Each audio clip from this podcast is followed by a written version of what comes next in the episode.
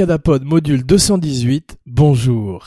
Aujourd'hui dans la série Yippee Motherfucker, la grande anthologie du western de Joel et Ethan Cohen, The Ballad of Buster Scruggs. La balade de Buster Scruggs, c'est un film à sketch, des vignettes, au nombre de 6 très exactement, qui sont un parfait compagnon pour Red Dead Redemption 2. Ces jours-ci s'achèvent, c'est pas facile à dire, les Red Dead Diaries, Talking Red, pour l'heure, ferment leurs portes, ainsi que le voyage d'Abracadapod au pays du western, avec ce grand film des frères Cohen, qui prouvent tard dans leur carrière qu'ils sont encore capables de faire des très grands films, et qui, à la manière du jeu de Rockstar Games, une lettre d'amour au western et à tous les genres du western. Autre chose qu'il a en commun avec Red Dead Redemption 2, c'est la diversité de tons, d'histoires, de personnages, avec un film qui ressemble aux side missions du jeu, ces side missions où on rencontre des étrangers qui sont comme des sketchs qui n'ont pas grand rapport avec l'histoire centrale, à la manière du film des frères Cohen qui semble graviter en parallèle de True Grit, un autre de leur western. Les personnages de Buster Scruggs se télescopent dans un voyage picaresque au Far West, avec des histoires qui ont plus en commun les unes avec les autres qu'elles ne le semblent au départ. La diversité de tons des sketchs du film comme du jeu permettent aux frères Cohen d'évoluer dans le western avec légèreté, avec ironie, avec cynisme, pour des sketchs parfois frôlant le surnaturel ou le cartoon, comme nous allons le voir, dans un humour décalé et un regard sombre et parfois kubrickien sur l'humanité. Une assurance avec les frères Cohen quand on va voir un de leurs films, cette fois-ci on n'est pas allé le voir en salle mais sur Netflix, c'est qu'on va voir un film d'une grande beauté visuelle avec des acteurs qui sont au sommet de leur jeu, qui amènent ce qu'on appelle le A-game en Amérique, des acteurs qu'on avait l'habitude de voir dans le répertoire des frères Cohen, qui se forgent au fil des années un répertoire digne de John Ford, avec Tim Blake Nelson, Buster Scruggs lui-même, à qui les frères Cohen avaient parlé du projet en 2002, car effectivement c'est un projet qu'ils développent depuis près de 30 ans, avec des histoires qu'ils écrivent au fil du temps, et qui reflètent leur mood triste et humoristique à la fois. Des nouveaux acteurs comme Liam Neeson, qui est extraordinaire dans un sketch qui s'appelle Meal Ticket, dont nous allons parler un peu plus dans quelques instants. Des acteurs comme Stephen Root, qu'on avait déjà vu également, avec Tim Blake Nelson dans Oh Brother, Where Art Thou? Pas fatalement un des films préférés des frères Cohen d'Abracadapod, mais un de leurs westerns. Je crois que c'est euh, Howard Hawks ou Raoul Walsh qui disait qu'il fallait faire trois westerns pour être véritablement un metteur en scène de western. Les frères Cohen l'ont prouvé maintenant entre True Grit, The Ballad of Buster Scruggs, Oh Brother, Where Art Thou? et aussi d'une certaine manière un néo-western moderne qui est No Country for Old Men, en passant par une opérette western, qui est l'ancêtre de Buster Scruggs, avec le personnage du jeune cowboy incarné par Alden Ehrenreich dans Hail Caesar, le film précédent des frères Cohen, qu'Abracadapod aime beaucoup. Les frères Cohen entrent dans un nouvel âge d'or, le deuxième ou troisième de leur carrière, comme les grands metteurs en scène, qui ont une longévité exceptionnelle, et la grâce au fait que tous les acteurs veulent tourner avec eux et que leur film reste en dessous d'un certain budget, leur permet euh, une liberté et de faire des films qui ne sont pas, comme ils le disent, fatalement des films de super-héros ou des grosses franchises existantes. La balade de Buster Scruggs est une déambulation autant géographique que métaphysique à travers un ouest que les frères Cohen connaissent bien, c'est celui de True Grit, comme on l'a dit, le remake qu'ils avaient fait avec Jeff Bridges. Abracadapod préfère celui avec John Wayne, mais aime beaucoup aussi celui avec Jeff Bridges. Mais dans celui avec John Wayne, il y avait Robert Duval dans le rôle du méchant, et c'était mieux que Josh Brolin, qui est par ailleurs un très grand acteur. Il y avait également Dennis Hopper dans l'original. On voit que Scruggs a des clins d'œil à True Grit. Certains des personnages, comme une vieille dans le sketch de The Girl Who Got Rattled, est un des personnages qui est mentionné dans True Grit, de même que l'histoire du Midnight Caller dans le dernier sketch This Mortal Remains qui clôt le film, fait référence à une scène avec Matt Damon dans True Grit également. Le film commence très fort avec la balade de Buster Scruggs, le titre lui-même, et un sketch qui est un hommage aux cartoons de Warner Bros, les cartoons avec Bugs Bunny, avec Daffy Duck, les Looney Tunes, et Tim Blake Nelson, qui incarne une espèce d'outlaw misanthrope, comme il le dit lui-même, qui arrive en chantant dans une ville. C'est une grande tradition de western musicaux qu'Abracadapod connaît assez mal. La chanson qu'il chante Cool Water apparemment est tiré d'un de ses westerns qui s'appelle Destry Rides Again, je crois. peut-être avec James Stewart.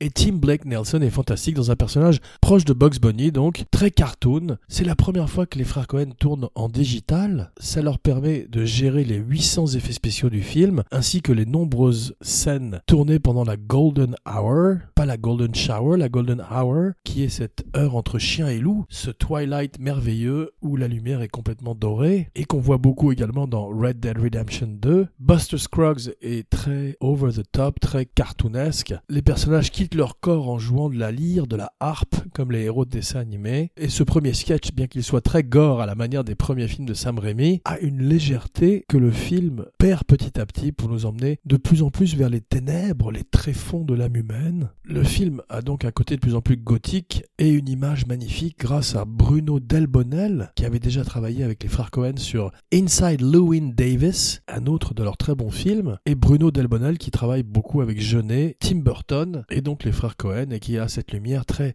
expressionniste allemand, en particulier dans la dernière séquence du film, This Mortal Remains, qui rappelle par ses cadrages et son ambiance heavy la nuit du chasseur.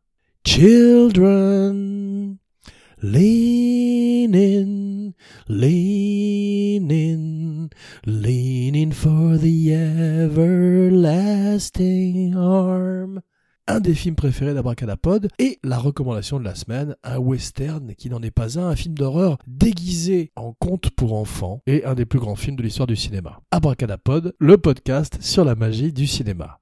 Please like, share, rate, review, comment, subscribe sur iTunes, Stitcher, Facebook, SoundCloud et partout où on écoute des podcasts et transmettez la bonne parole d'Abracadapod à la manière de Buster Scruggs sur son cheval, guitare à la main et impeccable costume de cow-boy blanc. Abracadapod connaît mal les cowboys comme Gene Autry, ces cowboys chantants qui arrivaient dans les villes en jouant de la guitare et qui affrontaient le méchant dans la rue centrale, mais c'est une tradition de western qu'il est peut-être intéressante de revisiter. C'est dommage qu'il n'y ait pas une séquence musicale d'ailleurs dans Red Dead Redemption 2. Dans ce premier sketch, on retrouve d'autres acteurs qui appartiennent à l'écurie des frères Cohen comme Clancy Brown, le Kurgan lui-même, le Kurgan de Highlander, There Can Only Be One, qu'on avait vu dans Hail Caesar, en Centurion, à côté de George Clooney. On retrouve également David Krumholtz. Les principaux players, les MVP, les most valuable players des frères Cohen sont absents. John Goodman, Steve Buscemi, Jeff Bridges, tous les players du Big Lebowski, et c'est pour le mieux car ça permet de se fondre plus dans l'histoire, de s'identifier au personnage, et de partir dans ce film qui est comme un recueil de nouvelles, une grande tradition qui fait penser également à ces films sur la nature et animalier de Walt Disney des années 50, une fois de plus une ode à l'écologie et à cet ouest sauvage de 1899. Au tournant du siècle dernier, les personnages parlent une langue extraordinaire, digne de tous les films des frères Cohen. Seuls les plus grands acteurs du monde peuvent s'en tirer avec un dialogue aussi désuet et étrange à la fois, et toujours ce mélange de cruauté et de slapstick, de noirceur et de burlesque.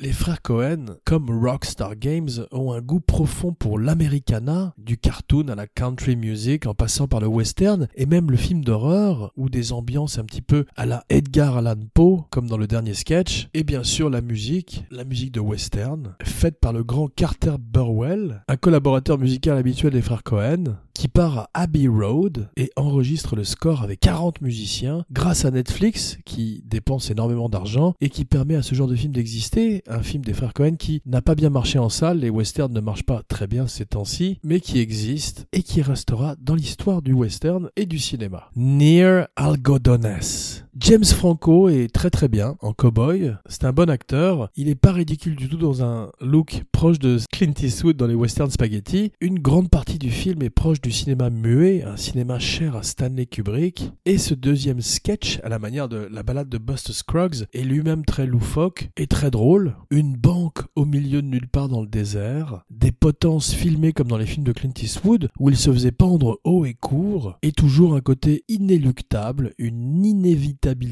un destin en marche pour tous ces personnages que les frères Cohen observent comme de fantastiques entomologistes. Comme dans les films de Kubrick, on n'échappe pas au système, on n'échappe pas à son destin, ni à l'indifférence d'un dieu qui vous a oublié. Et à la fin du sketch, James Franco, au moment où il va être pendu, voit une jolie femme dans la foule et dit Hey, there's a pretty girl, juste avant de mourir. Eros et Thanatos. Meal Ticket, le troisième sketch est peut-être le préféré d'Abracadapod. C'est celui avec Liam Neeson, c'est bouleversant. Il rappelle à la fois la Strada mais aussi Freaks. Le personnage de Neeson rappelle celui de Zampano incarné par le grand Anthony Quinn. Il a ce côté monolithique, cruel et terriblement humain qu'ont ces grands acteurs comme Robert Mitchum dont on parlait précédemment, mais également Gabin ou même Russell Crowe. Et cette fois-ci, il est à l'opposé du spectre de Schindler en jouant un personnage particulièrement crapuleux bordure montreur de foire qui se promène à travers l'Amérique avec un homme tronc qui déclame des vers de Shakespeare ou la déclaration de Gettysburg par Lincoln, un segment bouleversant et un regard particulièrement réaliste et dur sur le show business. Liam Neeson chante deux chansons. Abracadapod est reconnaissant aux frères Cohen de faire chanter des chansons à des acteurs dont on ne s'attendrait pas à ce qu'ils le fassent. Brendan Gleeson en chante une très belle un peu plus tard dans le film et ce sont des chansons tirées du folklore soit irlandais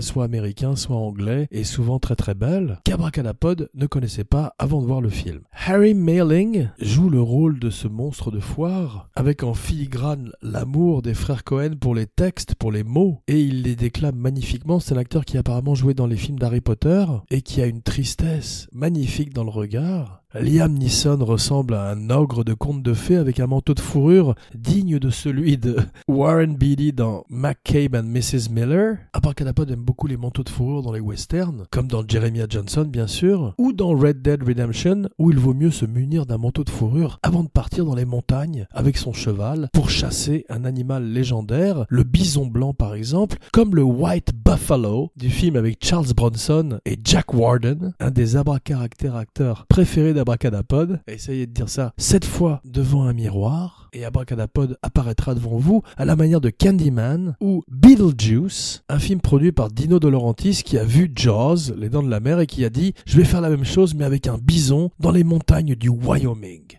Wyoming, comme disait John Cazale dans Dog Day Afternoon le podcast sur la magie du cinéma. Je vous avais prévenu. Les frères Cohen ont un extraordinaire sens de l'ellipse, pratiqué magnifiquement à la fin de Meal Ticket, un petit film d'une vingtaine de minutes qui sera probablement étudié un jour dans les écoles de cinéma. Certains disent que le film était prévu comme une série télévisée, les frères Cohen s'en défendent et disent qu'ils l'ont toujours rêvé comme un film, comme un long métrage. Il est possible que la vérité se situe au milieu, avec Netflix se retrouvant avec un projet difficile, peut-être à décliner sur plusieurs saisons, mais en tous les un projet très cohérent qui n'a pas l'air d'être une série télé abandonnée, ce qu'avait réussi également en d'autres temps David Lynch avec Mulholland Drive, qui au début était censé être également une série télé.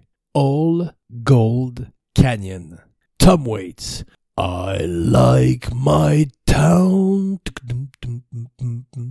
with a little bit of poison. Abracadapod a toujours aimé Tom Waits comme chanteur, comme acteur aussi, mais cette fois-ci, il est passé à la vitesse supérieure et Abracadapod le considère véritablement comme un grand acteur grâce à son rôle de prospecteur dans All Gold Canyon, cette tradition de vieux trappeurs, prospecteurs, alcooliques en général qu'on voit avec Jimmy McClure dans Blueberry, mais également Walter Houston dans Le Trésor de la Sierra Madre, ainsi que le vieillard dans Rio Bravo, dont le nom échappe à Abracadapod. Et Tom Waits est né pour ce rôle, il amène toute son humanité au personnage, toute sa force aussi, car il a survécu à une industrie de la musique changeante, c'est le moins qu'on puisse dire. Et c'est un des sketchs les plus optimistes du film, même s'il est aussi très gore, avec un jeune homme qui ressemble à Malcolm McDowell dans Orange Mécanique, qui lui tire une balle dans le dos. Les frères Cohen donnent de très beaux rôles à des vieux acteurs. En d'autres temps, à une autre époque, ils auraient probablement travaillé avec Walter Houston justement, mais aussi Peter Lorre, tout cet âge d'or du cinéma, à qui ils rendent hommage dans la plupart de leurs films. Abracadapod aime beaucoup des films des frères Cohen. Même quand ils sont ratés, il y a toujours des choses intéressantes dedans. Les seuls qu'Abracadapod n'a pas vus sont A Serious Man et Intolerable Cruelty. Abracadapod est intéressé de voir le premier mais pas le second, qui n'est pas écrit par les frères Cohen. Abracadapod n'est pas très fan de Miller's Crossing non plus, ni Barton Fink, ni Lady's Killer, à part l'étrange performance de Tom Hanks, qui parvient à succéder à Alec Guinness, Sir Alec Guinness, ce qui n'est pas une mince affaire. Abracadapod n'est pas très fan non plus de Burn After Reading, mais aime bien The Man Who Wasn't There, et bien sûr Raising Arizona, Blood Simple, l'extraordinaire Fargo, le grand Big Lebowski, et True Grit, ainsi que No Country for Old Men, en particulier pour la performance de Javier Bardem en Anton Chigurh. The Gal Who Got Rattled, Et le titre du quatrième sketch, c'est un des plus beaux du film. Abracadapod ne vous le spoilera pas. Bill Heck, Granger Hines et Zoé Kazan font partie d'une caravane qui part vers l'ouest. Le film a des magnifiques plans digitaux. C'est un des sketchs qui a posé le plus de problèmes aux frères Cohen, en particulier la coordination de la caravane, les bœufs, les chevaux, les cow-boys et les acteurs. Bring the cattle, comme disait Alfred Hitchcock. Et Joël dirait un peu plus tard qu'ils étaient un petit peu trop vieux pour ce genre d'exercice et que ça n'aurait pas fait de mal qu'ils soient plus jeunes. Ils parlent très peu de leur travail en général, à la manière d'un Kubrick, et ils ont bien raison. Ils se servent du digital comme simplement d'un outil supplémentaire dans leur palette et parlent du film comme d'une possibilité pour eux d'expérimenter avec un nouveau médium. Comme d'habitude dans leurs films, pas d'acteurs africains-américains ou peu, mais le film ne parle pas d'esclavage, peut-être est-ce à une autre époque ou pas situé fatalement dans le sud à la manière de Django Unchained. Zoé Kazan est particulièrement magnifique et bouleversante dans un des premiers sketchs qui donne un beau rôle à une femme, le deuxième et le dernier, This Mortal Remains, qui donne un rôle à Tyne Daly, une légende de la télé américaine pour Laverne et Shirley, un couple de femmes policières dans les années 70, et qui serait également une des partenaires de Dirty Harry dans The Enforcer, je crois. Pas nécessairement un des meilleurs de série. Celui où Harry affronte un groupe qui est un mélange entre la Symbionese Army qui avait pris en otage Patty Hearst et la famille Manson.